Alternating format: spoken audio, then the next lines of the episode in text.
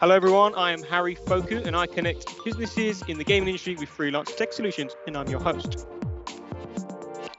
Uh, before we get into it, can everyone please who's present just type a quick greeting, hello, hey, however you like to say it, just to make sure everything's all working and we can see it. Uh, I'll give an introduction why everyone does that to myself for anyone who doesn't know me. I'm Harry. I'm on the gaming team here at Evolution Nordics. I'm both a podcast webinar host, as I am right now, also recruitment consultant, all things contract game development across gaming studios in the Nordics. Um, we do everything from like QA to even like contract CTO, so pretty much can help with anything the gaming studio would need. Uh, so I'm delighted today to add value to the gaming community, uh, and this has been a highly requested topic, a lot of good feedback from everyone, and I'm excited to start a relationship with some of you maybe uh, down the road, whether it be finding your next assignment or helping scale your team with some amazing freelancers. At the bare minimum, I hope you enjoy the next hour. And with that said, Mikkel, could you please introduce yourself? Hello, I'm uh, Mikkel Weider. I'm the CEO of uh, Nordisk Games, a uh, game company that has invested in and acquired now uh, seven different studios across uh, Europe, including Avalanche, uh, Supermassive, Star Stable, Nitro Games, Mercury Steam, Flash and Kogama. So um, I uh, started the project or the company some six years ago, where I proposed to the management of uh, Egmont, uh, our mother company, uh, that we start to invest in games, and they said uh, yes, and then we've been doing it uh, ever since. Now with a bigger team than uh, just me.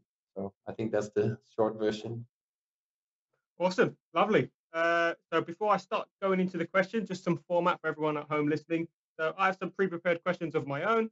Uh, some of them listed on the description already. Yesterday, I reached out to every attendee as well to see if I can get any uh, extra questions. If I've got a couple as well prepared, but please, throughout the conversation, we'll be highlighting some questions from the chat, kind of ad hoc. Uh, so please, when you if you do have any questions, when they come to mind, just type them in, and we'll do our best to get get through them. Uh, fantastic. So I will start with my first question, Mikkel. Uh, what drives you? Like, why are you doing what you're currently doing? Why are you the CEO of Nordisk Games? Like, why you get up in the morning? Like, what drives you? Well, several things drive me, uh, but I yeah, I, I, really love to be part of like building stuff and seeing stuff grow. And I think games is just the the most exciting business to be in because it's uh, it is really about growing wonderful, amazing, creative projects um, together with all the, the creative people. So uh, I think it's it's super exciting to see when there's a launch or updates and and uh, and stuff on on the various games in, in our portfolio. I can imagine it's like quite satisfying as well because you get to see it from a very top-down view where you can see it on a studio level, but you can also see it on an individual game level or even like the CEOs how they grow as a person. So I can imagine that's quite satisfying. It is. It is a very. Uh, I'm very happy about my job. I can imagine. I, am I'm, I'm quite jealous, but I won't say that too loud just in case people hear me in the office. So, in terms of my next question, uh, what do you deem essential for a gaming studio to be like considered for investment? So, getting straight into it. Well, so it's a bit of a cliche, you could say, but like the team is just super, super important for us. It's kind of like a good team will eventually be successful, while a bad team eventually will probably mess something up. Um, so uh, good people and also a good team culture uh, where people know kind of like what the company is about and uh, there is a, a, certain vibe in the in the organization and stuff. That is that is by far I think number one, in especially in in uh, in our uh, industry where we are so extremely independent uh, dependent on on the people doing these, mm. uh, these things. So I think that that is number one. Then we also like to look at the vision, for example. Um, some game studios maybe mostly just want to make a new game, and that's a perfectly fine way to run a company. Uh, for us, probably we're looking for something where there is a little more scale potential, so that they want to grow further uh, and go from make, maybe making one game at a time to making two or three, and maybe within an area or there's something they want to achieve or some place they want to go. Uh, so, um, so for me, that's uh, that's uh, that, that is also uh, very important. No, hundred percent. uh, I just want to dive a bit deeper. Like you mentioned, good vibe. Obviously, people have different ideas of a good vibe. Like, is there anything in particular? Like, what would you call like a good company culture? Like, good vibe. Uh, well, it's a good question. You see it. You typically see it like when it's there. Uh, like it seems like people are uh, motivated uh, around the same principles. So if I'm if I'm talking to a developer or an artist or even um, a, someone working in the reception or something like that, there is a little bit of feeling of of what what is this company? Uh, mm. You, you kind of like almost feel it in the air uh, when it's there, and of course you can also feel it sometimes when it's not there, uh, and things are falling apart, and uh, and and suddenly people this kind of like negative spiral. So I think you can you, you can, can almost like um, sense it, but it's very much like often we do when we do, for example, due diligence on, on studios we're considering investing in. We talk to various people, and and and while maybe management picked out some people to like, oh, they can probably represent, I still think you get a very good idea for like when you're talking to someone for at least 15 minutes or something like that, you, you start to get the sense: is there a good company culture in this company? or not and do they are they on the same wavelength or are there mm. uh, conflicts or uh, or power struggles or whatnot uh, lying i think you can actually I, I, don't i think it, it can't hide it so well actually if it's not uh, if it's not going well no 100% like when i'm talking to people in studios it's funny when you get the different pictures where you get one image then you speak and it's different and I feel like diligence is uh, that important. Um, coming from a gaming studio's point of view now, so for gaming studios looking to get funding and they want to make it like a really attractable offer, what can it do make itself like an easy decision to invest in? Yeah, make sure you're a great team following the previous comment. Uh, but some other stuff is, uh, for example, avoid complexity. Uh, like mm. if you have a very like, complex company, uh, doing things in many directions. You have a cap table like of owners with all sorts of complexities. Um, maybe some dubious partner deals where someone has a potential to acquire you or say no to mm. projects down the line or something like that. So so kind of like a, a clear a clear simple company structure and and also ideally a clear story and goal mm. like where it's like well this is what we want this is where we are today and here we're going um, I think that is uh, that's very important, and also to show some uh, scale potential. You can say that okay, so you have a nice company today, but but but why do we think that this could become uh, a bigger company over time? And this goes for both the startups, but also the more mature companies with even hundreds of employees. There's still a way to go, and I would say that of course, if you if you don't necessarily want to grow, then why are you even talking with an uh, investor or an uh, in, in, the first place. So, um, and of course, there can be other things that are nice that you already have some proven games. You mm. can show how you have learned from your past experiences, and maybe you're already making the, some money from what you do or something. All these things will, of course, sweeten the deal. 100%. But I feel like the first thing you said again comes back to team. So without the team, it doesn't matter about the rest. I'm assuming like it's kind of an integral part. Yeah. Cool. So in terms of, I guess, kind of linked to what you're saying, but any other red flags, I guess, would come up. So you mentioned company structure. Is there anything else that on paper looked good, but then after meeting them, some red flags came up uh, that would make you kind of in that due diligence or in that founder meeting, yeah. you think, no, we're not going to proceed. Yeah, so so actually, I think in general, also be very transparent. Like, mm. don't don't try to hide stuff because it waste of time if we find out way down the line, and then it becomes much more dramatic. So instead of just saying it up front, like, well, maybe you don't have to say that the in the elevator pitch. uh, if you have 15 seconds, uh, but but if there are issues, like listen, all companies have some kind of issues or or things that they are struggling with or something like that. So I think it's very important just to be transparent from the beginning, uh, because it, it's much more embarrassing to start and uncover these things during, let's say, a detailed uh, due diligence. And then it's like, well, but why did did you think we wouldn't see this? And why didn't you just say it immediately? Because of course we can handle that there are issues or, or, or problems. If it's the perfect perfect company, well, why why are they even selling it or Mm. or or finding an investor? So we, we are okay with uh, with some parts maybe not being uh, perfect. So just be transparent about it.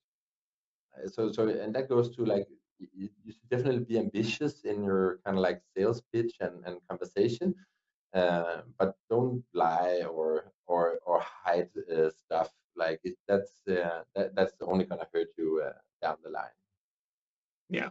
Ambitious, okay. Transparency, not having transparency, not okay. no no that's a clear red flag if suddenly it turns out like that uh, oh okay so what you said was actually very very best like this wasn't actually true then then of course you you first of all You you can't don't talk you're again. Yeah. longer you, you're no, longer so nice looking but you're also proved to be a little bit of a cheater so that that's definitely a big red flag uh, uh, for us so uh, so don't don't uh, don't, Don't do worry it. about it. Be transparent Got it. Uh, how about on the other side, like after listening to a pitch, what has made you feel quite confident, uh, kind of moving through to the next uh, process when you finish listening to like that initial pitch? Um, yeah, so uh, tons of stuff. In general, it's Mm. great to meet people. Like you can, if you get like a deck or or something like that, or see from the outside. Like in general, we of, we always get very ener- energized from from meeting people and hearing their vision and hearing the thoughts behind something, and that can often hide that you can't find in a in a in a PowerPoint or something like that that has been Mm. uh, sent to you. Uh, so I think a lot of stuff makes us excited. Like further, let's say further opportunities uh, within for uh, for the game studio because uh, on the surface maybe it looks like okay this is a pretty nice game and they want to do one more game and okay well that's this but if then it turns out ah okay there is there is more to it so Mm. uh, and we gel with these people or they they have the right they have what it takes and stuff like that uh, so so in general I think that we get typically we typically we walk out of a, uh, a pitch meeting more positive than than we were before because it, Mhm. it does- help to get uh, get words on it and people uh, people on it. So and of course also aligning like what it is to have a like are they ready to have an investor? Uh, your, your Mm. previous questions about red flags is of course sometimes we meet companies where the founders or management actually they don't really want Like, I don't want to be here right now. investor. I- yeah, because it's like well they feel pressed probably because of financial reasons and fair enough. Like uh, it, that's that's of course the primary reason uh, where we are there.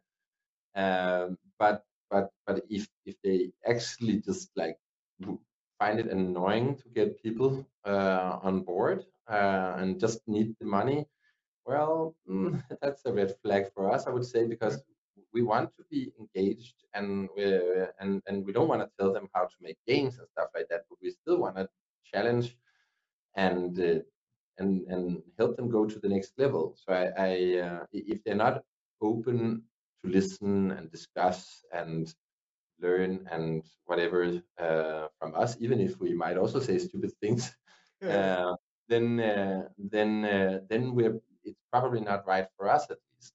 Uh, then they should try and make it on their own uh, and, and and don't take in an investor or scale partner or sell their company for that matter. So I think that's a red flag as as well. Uh, and and then you so only making really nice games is not not really enough. Like not for us at least. We want to work together with these uh, founders or management. Um, that that's that's important with us, and that requires a bit of openness. So and, and but while we still give a lot of independence because we definitely we're not very act like a publisher telling how a game should be or, or something like that. Uh, we're we're definitely hands off on the creative business, but we're Mm. not hands off overall. Yeah, I get it. So when it comes to the, you had something to say, sorry. Sorry. I, I was just thought you had something to say. I was just going to ask, like, in terms of those pitch meetings, can they be done virtually or is it just not the same? Yeah, no, video is is you, you get a you get far with video for sure, but uh, but we would never invest in a company we hadn't visited. we've never done that. Like we we mm-hmm. want to see like the office and people in person and stuff like that at some point. Uh, so so there's definitely a lot lot lot to be won by meeting uh, physically as well.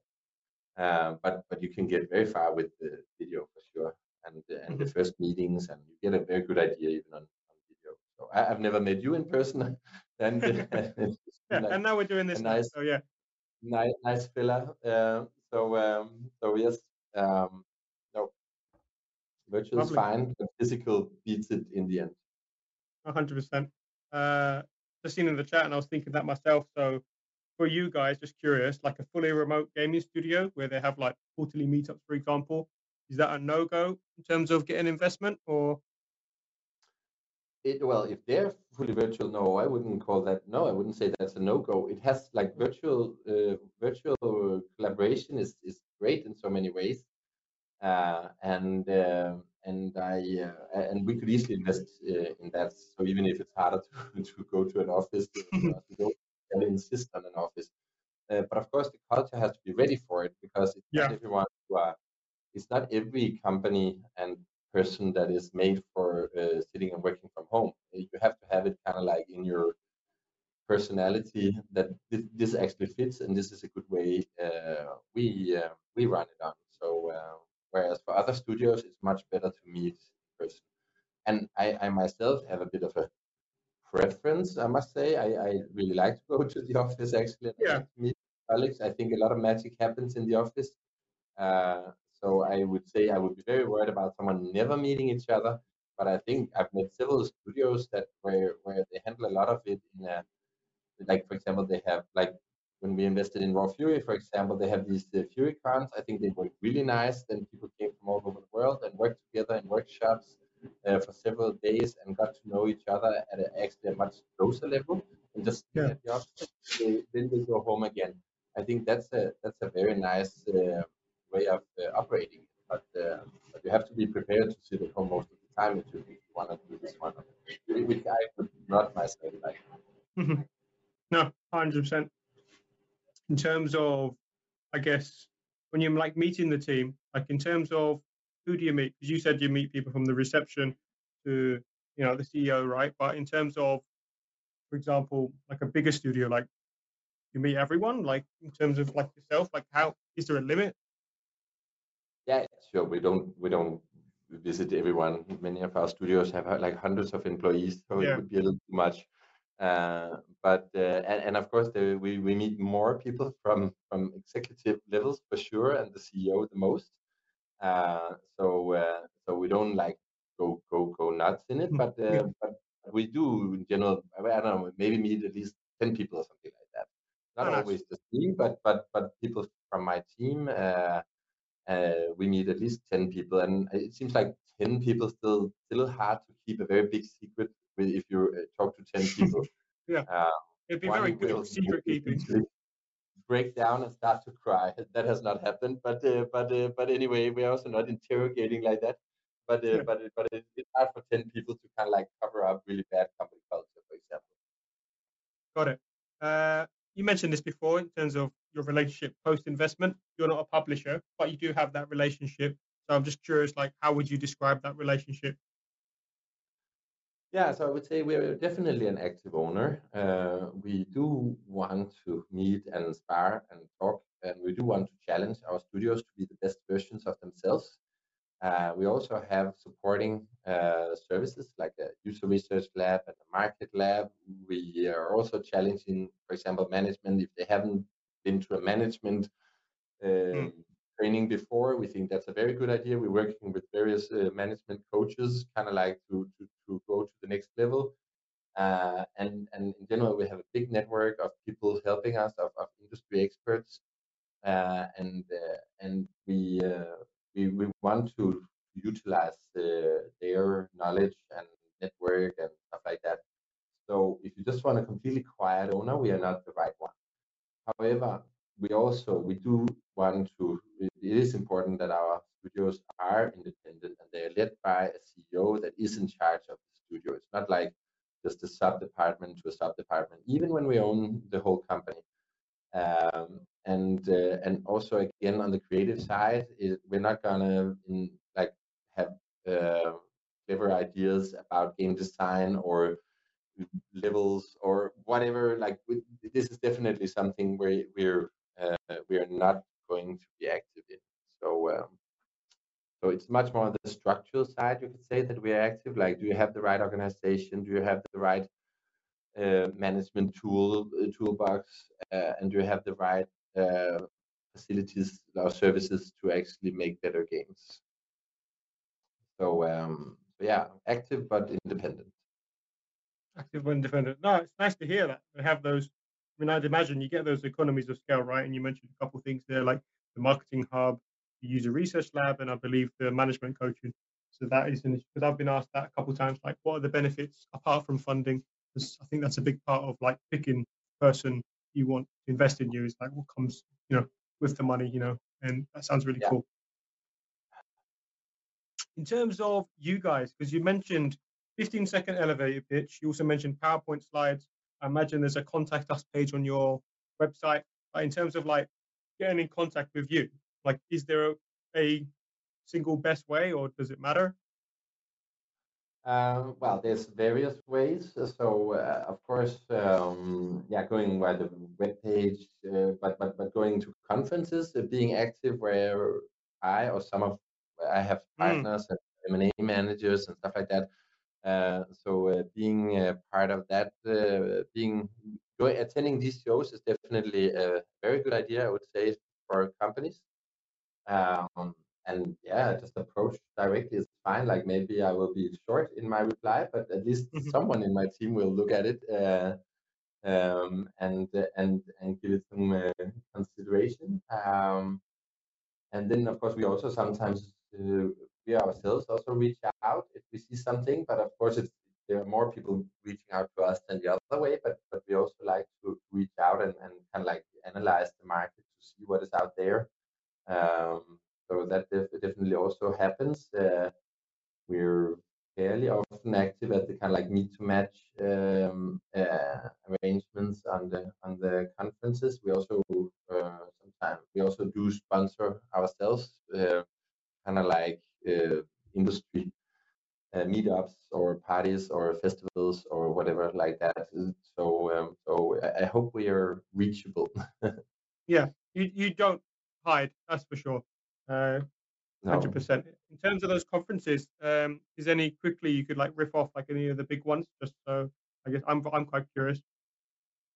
Yeah, so uh, I would say that GDC and Gamescom and uh, Nordic Game uh, in the past, and uh, and yeah, I'm going to DICE. We can be at E3 sometimes. It's like we hmm the big ones, I would say, we attend Reboot. We we went to uh, this year as well, um, and some yeah smaller local uh, local ones as well.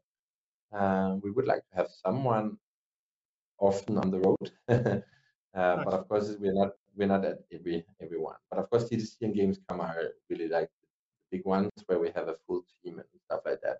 So, got it. Nice. Uh, that's really cool to hear. So in terms of the way I want to take this now, I have a few questions that people have messaged me yesterday. Uh, so one of them was on recession. So this is from Sorush Pasa, head of legal at Ringtail Interactive. They asked thoughts on a recession. Does it affect the game industry more or less than other industries? Any signs that show this already?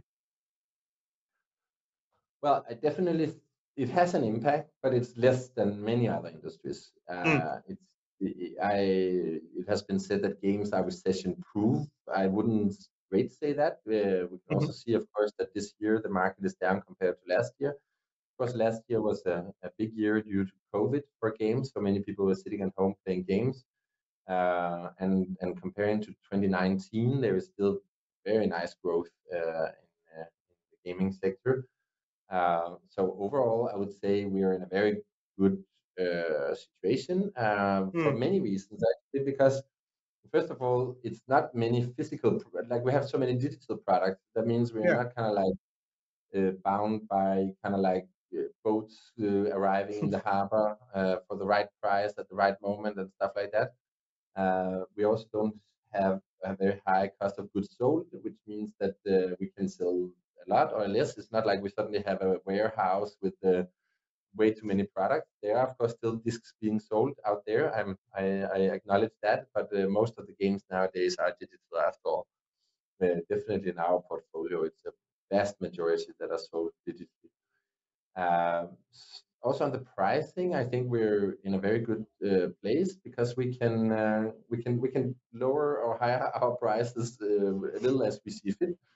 So if people are poor and can't pay as much, well, we can maybe do more discounts and sales or even lower the price. Uh, if um, if our cost goes up, we can in theory also increase the cost fairly easily. Uh, it's a little harder typically than, than doing discounts. Um, so we have a very kind of like agile model, and if people just spend less, well, then they still can spend less with us. So maybe buy a few DLCs, less in-game uh, purchases and stuff like that. So I think we're in a very good position compared to many uh, other industries. And maybe also like if you if you give up on a fancy travel uh, to Asia, uh, then maybe you still have money to uh, yeah. Uh, to to buy a game and, and play a game. So I, I, think we're in a good position. But of course, the recession has an impact, and costs are going up uh, and uh, and maybe demand will go down a little bit. So so uh, we shouldn't be we, shouldn't necessarily be too happy about the situation.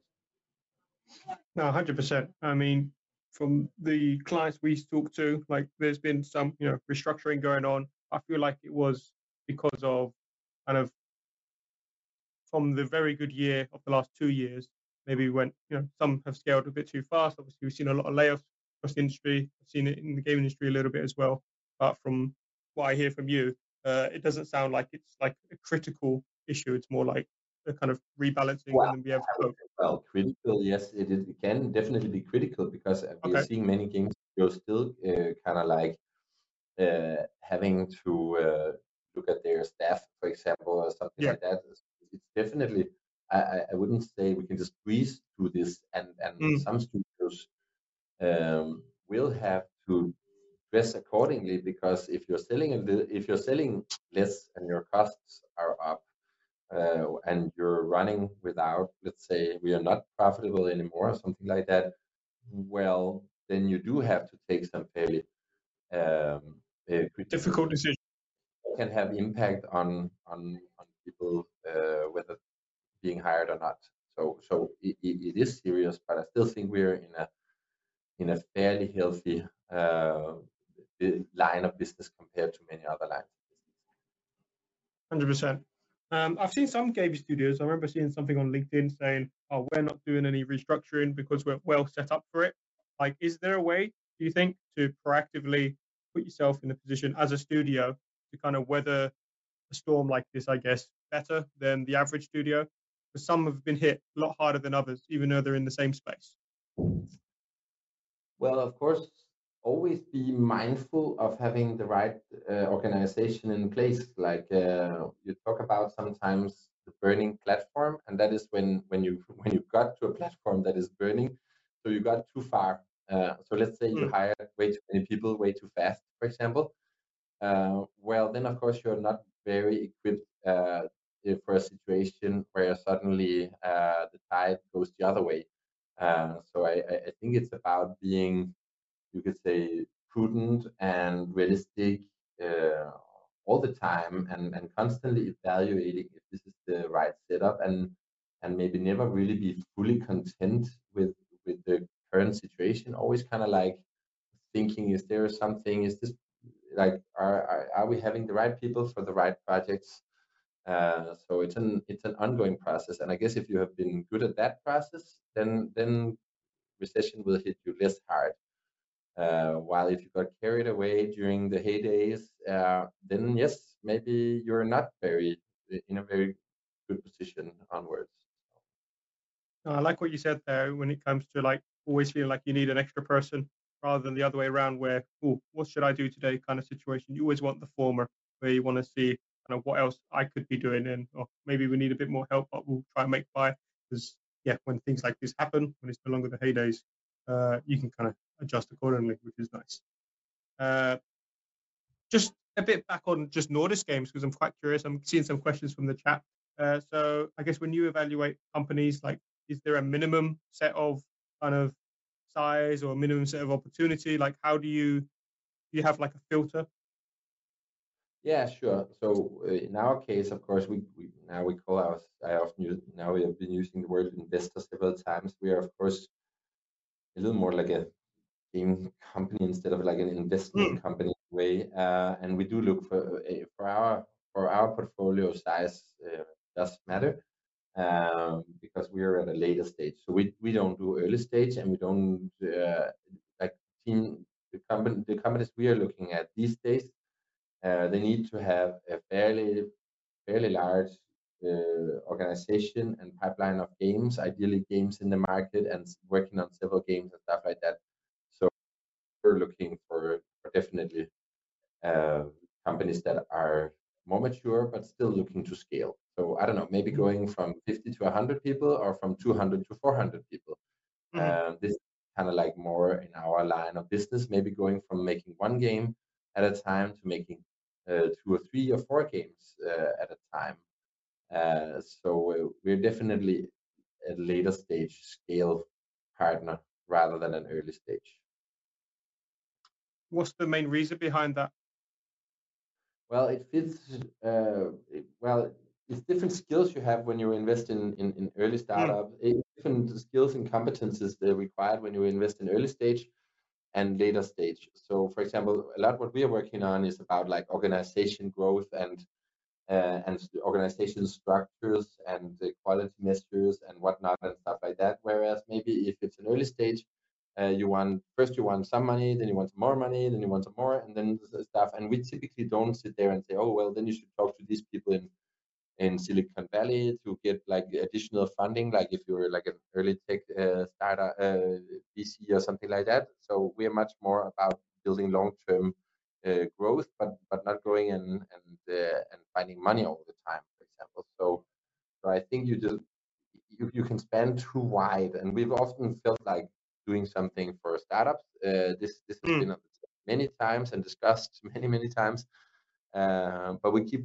falling back to that. Well, it's too far away from what we do today, and the needs of an early stage startup is very different than a need of let's say a hundred people studio uh, it's very different questions they have, and now we want to stick to where we're uh, where we think we're doing the most value, and also to have a little more homogeneous uh, portfolio, so that there are more synergies. And when the CEOs of the different companies meet, they talk about the same stuff instead of talking about how to survive next month. For example, if you're a startup, yeah. then you're into how to restructure. Should you do a publishing uh, uh, division, or or should you split up your your gaming companies in this and that and stuff like that? And and so we want people to talk roughly the same language when we meet. Mm-hmm. Uh, you you have you haven't mentioned that before. Yeah, of course. And to get a, uh, a, certain size, of course. So we would, for us, it works better to have, uh, let's say, eight bigger studios rather than uh, 30 uh, very small studios. That's just the composition of the portfolio makes more sense for us to get us to get enough size. Got it. You mentioned the CEOs meet. Is that like every single CEO? Is that like a regular thing or? Uh, yes, it is regular. It's just not that often uh, yet. We we want uh, over time for them to meet uh, more often, uh, but um, but as it, it stands right now, it, it's sometimes uh, a year they meet up. Nice. That's really cool that happens though. Um, I have one question from Joanna Lankowski, who's the producer at Iceflake Studios. Uh, and there is like, what is one thing everyone should know before applying for funding?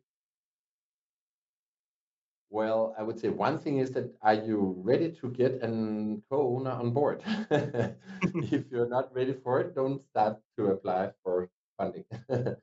Um, because of course it will change the dynamics. Like if you're three founders and you used to discuss everything over a glass of wine uh, Friday evening after after the, the week, well, then getting uh, someone living in another country maybe and a company uh, in on board, it will change a little bit your uh, the way you drive your uh, company. So it will be a little more structured and a little more you could say, uh, professional. Uh, and uh, but on the other hand, um, yeah, so so you should be be be ready for that. Now you can still sit and drink wine on Fridays and take a lot of decisions because there's a lot of decisions we don't interfere with. Uh, but let's say the more strategic uh, structural changes, uh, well, you need to discuss them with your co-owner, um, and you need to be ready for feedback, uh, both good and bad, and take it uh, and, and, and discuss yeah. it and be open to discuss your strategy with with, with new people. Uh, so I think that's definitely something to make because we do sometimes meet companies that basically just want to do well, they just want to do a new game and otherwise just leave us alone. Uh, mm. And then it's like, well, then just do that game, but then don't call us then. so yeah, exactly. Uh, and then, of course, uh, otherwise you have to be prepared, kind of like uh, with where you want to go and what you want to do and stuff like that. This is definitely a very good thing uh, to have. Yeah, have, having that vision. How to, uh, to investors. Having that vision. vision. Yeah. I think vision having...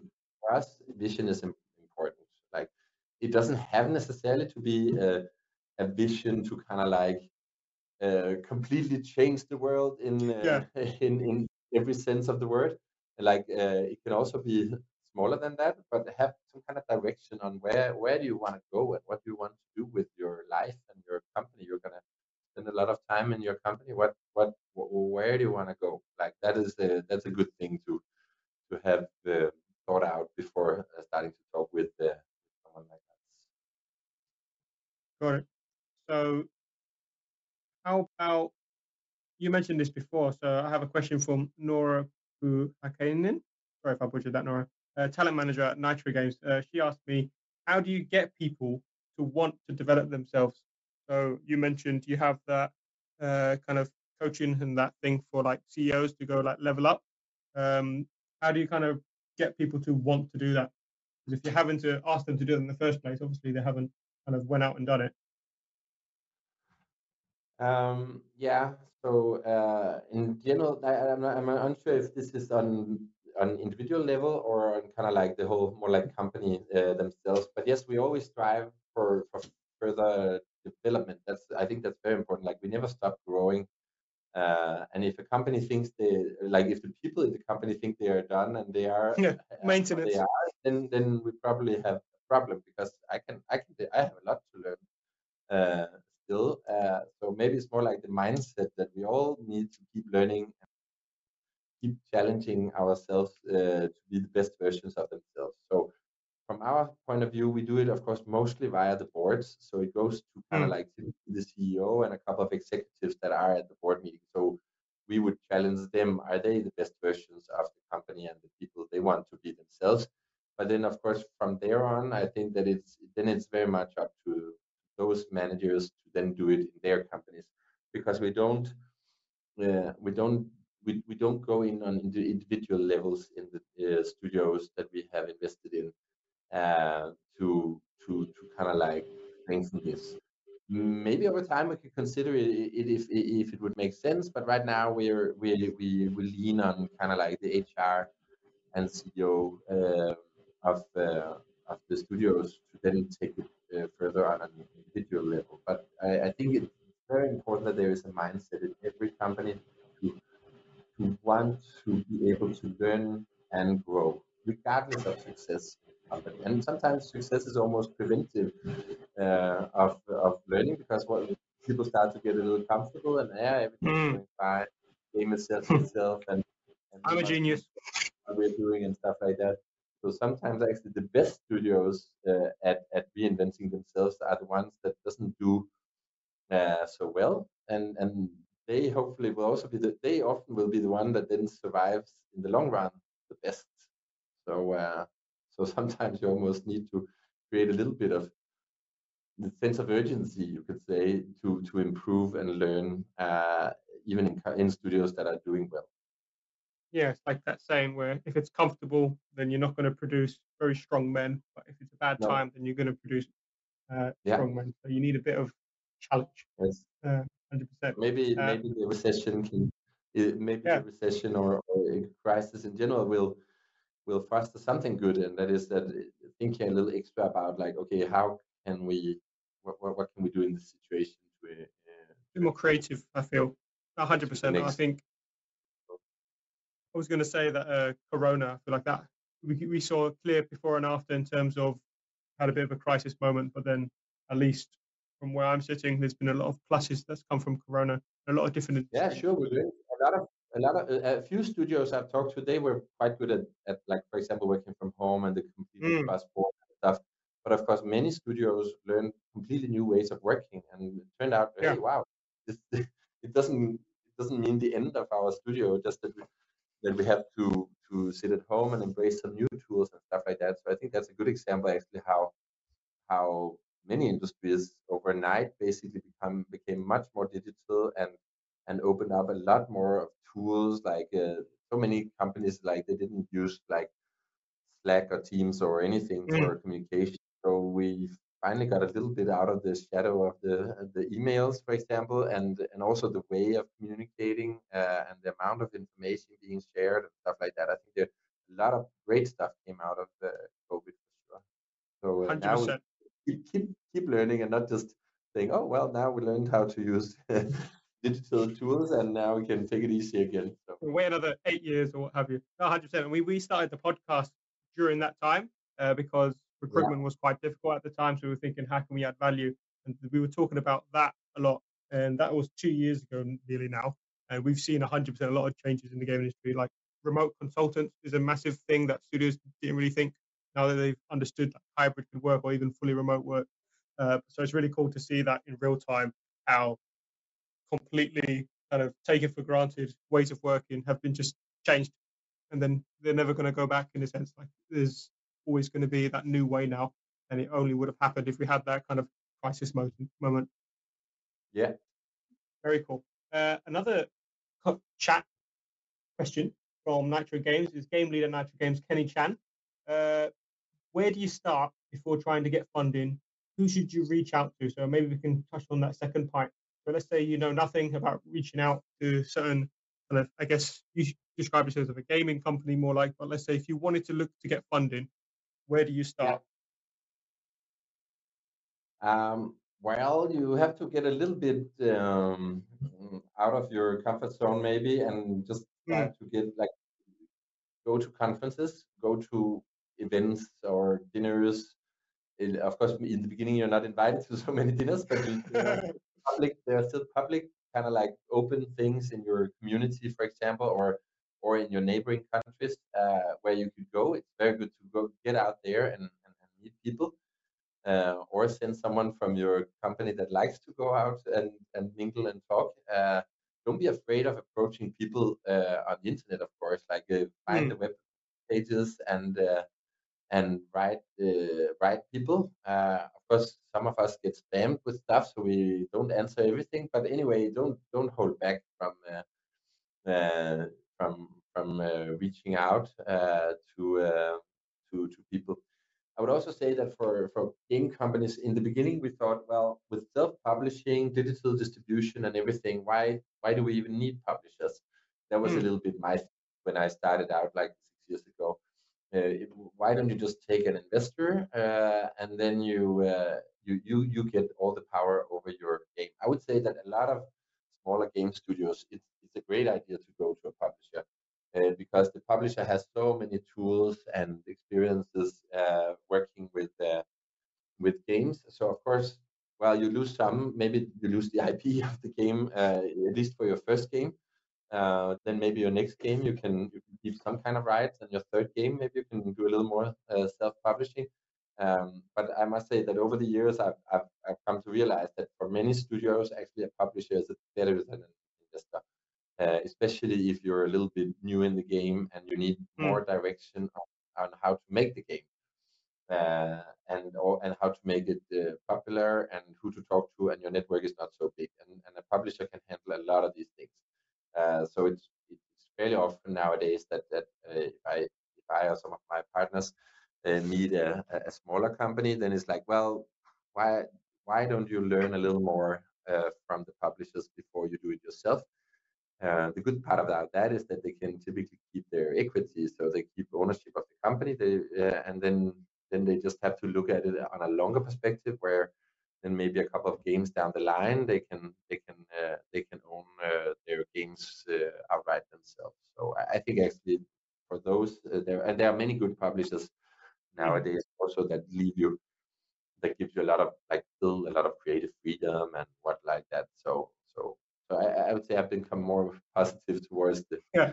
publishers at least in the early stages then of course if you're more senior and you think that you, you also have someone who actually likes to do marketing uh, and and likes to network and likes to play the the, the whole publishing side then yeah why not do it yourself and then great to talk to an investor of course because then you you you together with someone else have more control and uh, and uh, and can, can keep the game of your dreams to yourself lovely yeah i like that because the early stage like when you have a publisher on your side and you have the incentives aligned uh, like you said you get that a lot of direction but at the end if you want it for yourself.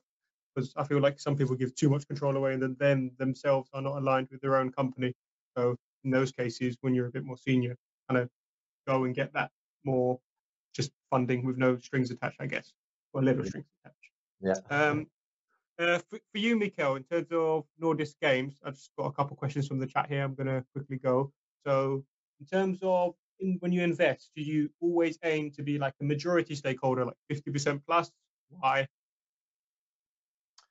Uh, well, historically, we have only started with minorities in every, in all the investments we've done. Uh, we've done nine investments in total, uh, in nine companies, and uh, so but a big big minority stake uh, we have gone for, so like 30, 40 percent. So so we definitely mm. we we and we have gone from quite big stakes because we want to be active, we want to spend time with these companies, uh, we want to spend our resources and services and whatnot on, on the companies. Uh, and we also typically want two people in the board, which means we need a certain ownership to, uh, to get to that level. Uh, so I would say that minority has been our preferred model. Now we have now we have gone to majority in several of our studios because mm. yes, we are quite interested in, in taking a majority stake.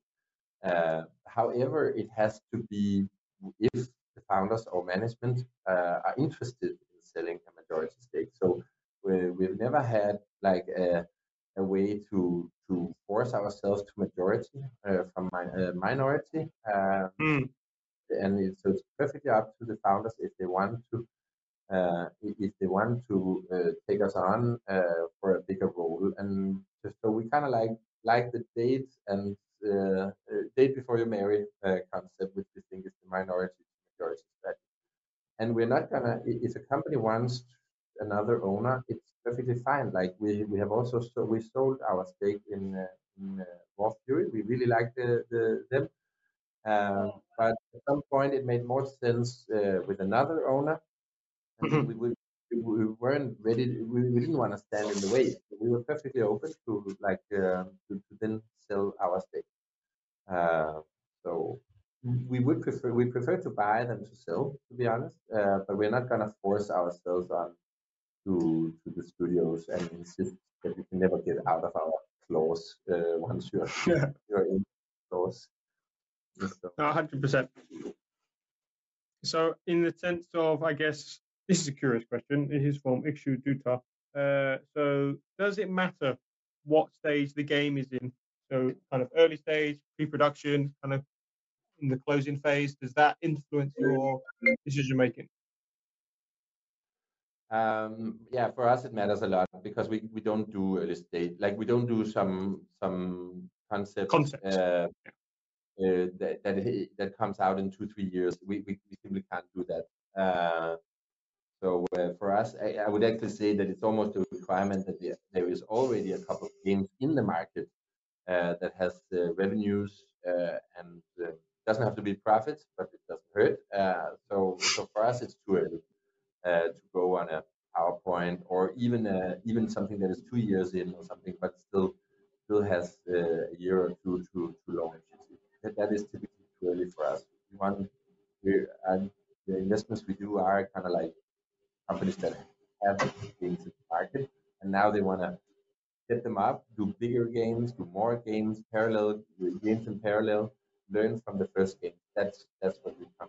But the others, there are actually nowadays there are tons of great uh, VCs out there uh, that are earlier stage than us. Like when I started out, I would say there were very few uh, VCs in the field, and now there's a lot, and, and many of them got a ton of funding. Uh, so I think actually the days are quite good for early stage uh, hmm. companies compared to how it was like uh, five or ten years ago. When it comes to funding, like if I'm if I got a gaming studio and I'm like, okay, how much does 40% of my company worth?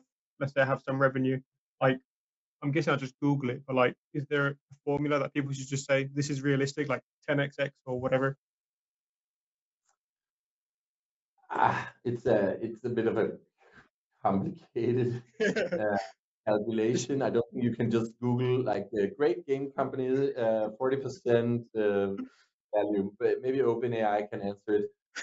um, but but then, well, it's the so actually, what we do, how we set up valuations, is that we do we do a business case for the uh, um, okay. on the company that we're looking at, and and then we look at okay, so what do we think is realistic? So typically, we base it on what what the management presents to us in a business case and says, well, we think we can do this this year and this next year, and then in two years we we come out with two new games and da da da da. da and then we do kind of like our evaluation of their business case. Uh, sometimes we take it down, sometimes we take it up. Uh, what we think is the the, um, the the company can do. Let let's say we we more often take it down than up. I would say because I can imagine. They are, they, they maybe they are incentivized to do a, a more positive maybe maybe uh, case. Um, so that's how we come with our valuations. I think just taking a multiple, I think is is it's very very superficial uh, way to mm. do it. Uh, maybe you can do it for very very very big companies where you have like a, a big slate of, of games, like the, the listed companies like the EA yeah. and Ubisoft, like that. Um, then of course you can see well how how have they done the previous years and what is the what is the what is the multiple on this? But but but but what year are you also doing the multiple? Because hey if you launched a game this year but last year you didn't well then maybe you're uh, the creative uh, it looks completely different. So it, depending on what year I'm calculating, and even if you take an average of some years, I still think it's for us it's a little too superficial way to do it because also typically the studios we invest in or acquire they have like a several year plan and we want to understand what is this plan then? Like how, how big is this uh, how many games are you going to come out with? And then we make our calculations based on that. Uh, so i would say for people make a realistic it's okay that it's a little positive um, but uh, but make a kind of like a realistic business plan because it also forces you to uh, to think what do we want with this company and maybe you don't even agree in the management maybe one wants to just make one game the same game all the time mm. uh, and maybe two others wants to do seven games at once which is uh, probably fairly unrealistic if they used to do one game at a time uh, so I think it's a very good way to kind of like align in the management uh, in the management group. Well, how ambitious do we want to be? Because ambitious just just to be ambitious and high, crazy hiring and then just like doubling, doubling, doubling, it might not necessarily be the right thing for most studios, uh, unless you have some special formula where you can just repeat, repeat, magic repeat. yeah.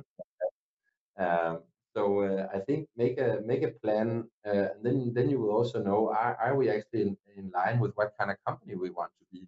And to be honest, a lot of companies they it's not like they want to be like a juggernaut of 500 uh, people, and maybe they shouldn't be because that's not what they're what is in their DNA, and maybe it will ruin their games, and they'll just do more games but worse games. Uh, maybe 50 people is the right size for a studio, and maybe two two uh, projects at the same time is also the right instead of having like eight projects at the same time. So it's about finding kind of like what what do we as managers want and think is realistic, and getting that into a plan. And that's a very good exercise, I, and actually is something that I could have mentioned in, in maybe some of the other answers uh, earlier today. Uh, that I think it forces you to think like, where do I want to be in three or four or five years even? What kind of company would I like to run uh, three, four, five years, and and uh, and then if we are aligned on it, then maybe we will invest into that dream or that growth that there is. No, and I can imagine if you make that exercise that if you're a CEO and like you can get lost in the day to day and you need to kind of be doing some stuff proactively to be able to get to that stage. So Yeah. 100% need to be doing that exercise kind of regardless really. Otherwise you're going to drift into things, which is never nice, right? Mm. So we have like five minutes now. So I have a couple more questions and Yeah. then we can cut. So in terms of, I found this an interesting question from the chat. Uh, Kenneth has asked, like holistically, is there any synergy between the studios you invest? So apart from the now once a year where the CEOs meet, is there any other ways where they share tech or like do they share talent even? Like is there anything else that you guys share? Um, actually, we don't share that much. Uh, it's information sharing, I think, is, is the most important right now. So we have some fora uh, where people like a marketing forum, for example, where marketing Hmm. people from our studios uh, meet up uh, either on video or physically, but typically on video uh, because it's a little easier, of course, across the countries. Uh, and then share knowledges, uh, knowledge and uh, best practice, and get inspirational talks and stuff like that. This is definitely something I think there's a lot of value in. Uh, I would also like to say that our CEOs meet up more than once a year. Yeah. uh, That so, but uh, so I think uh, information sharing and peer-to-peer sharing is something we also want to do more of in the future. Uh, and then we have some services that are supporting. So you could say that they go across, and there are some synergies from having instead of having let's let's say one user research lab per studio, then they share one user research lab. Now, however, we are fairly fairly conservative and and and worried about having too many uh, kind of like synergies, especially on the cost side, I would say, because it is quite complicated to just like uh, share stuff across all these different studios. Our, our studios are also fairly different and do fairly different kind of games. Um, so, um, so, so it's not some we, we we don't actively try to pursue kind of like oh well if you have a tech person here then we can let go of someone over here um, uh, those type of synergies can be quite complicated i think in games to uh, to exert. It's not and and because it's quite different than a factory uh, for example where you say oh well if we just double the factory we can close the one in poland. Um, that's not how development is is working. So i would say we're quite cautious about pushing for more like these hard hard cost synergies across uh, our studios but of course, over time, as we evolve, we're still fairly young, I think, um, in in our company life. Uh, I hope we find more places where we can where we can keep like say, okay, here it makes sense to have a central unit, for example, doing this instead of the others. But again, very cautious because we we do respect the independence of the different studios, uh, and we don't want to kind of like force uh, force synergies that might save a head here and there. Uh, uh, however, it comes on behalf of maybe killing a little bit the independence or the uh, company culture. So uh, quite cautious on on this. Got it. Yeah, I mean, even within individual gaming studios, it's sometimes hard to share between like different business units. Like if you have one team making a game, one team making another game, we found it from a recruitment point of view where there's not much communication sometimes happening. Uh, so I can imagine company to company even harder, right?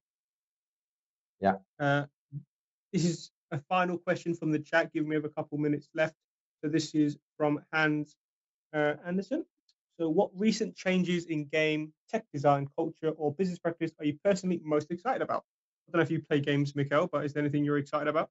Yeah, sure. No, no, I'm I'm I'm excited about a lot of a lot of stuff, and I do play games, and I've played games throughout my my whole life. I also had a uh, my own game studio back in the days um, that was uh, immensely unsuccessful, uh, about game uh, making games. Um, I, I think that uh, I, I, I, of course, there's a lot of talk about it right now, but I think AI in games is is super uh, exciting. Like how we can use it as game developers uh, in, in our work and uh, do massive worlds with with the with the help of uh, AI, for example. I think there's a lot of exciting stuff uh, in, in that uh, area. So uh, I think that's probably the one thing right now that uh, that I'm most excited about.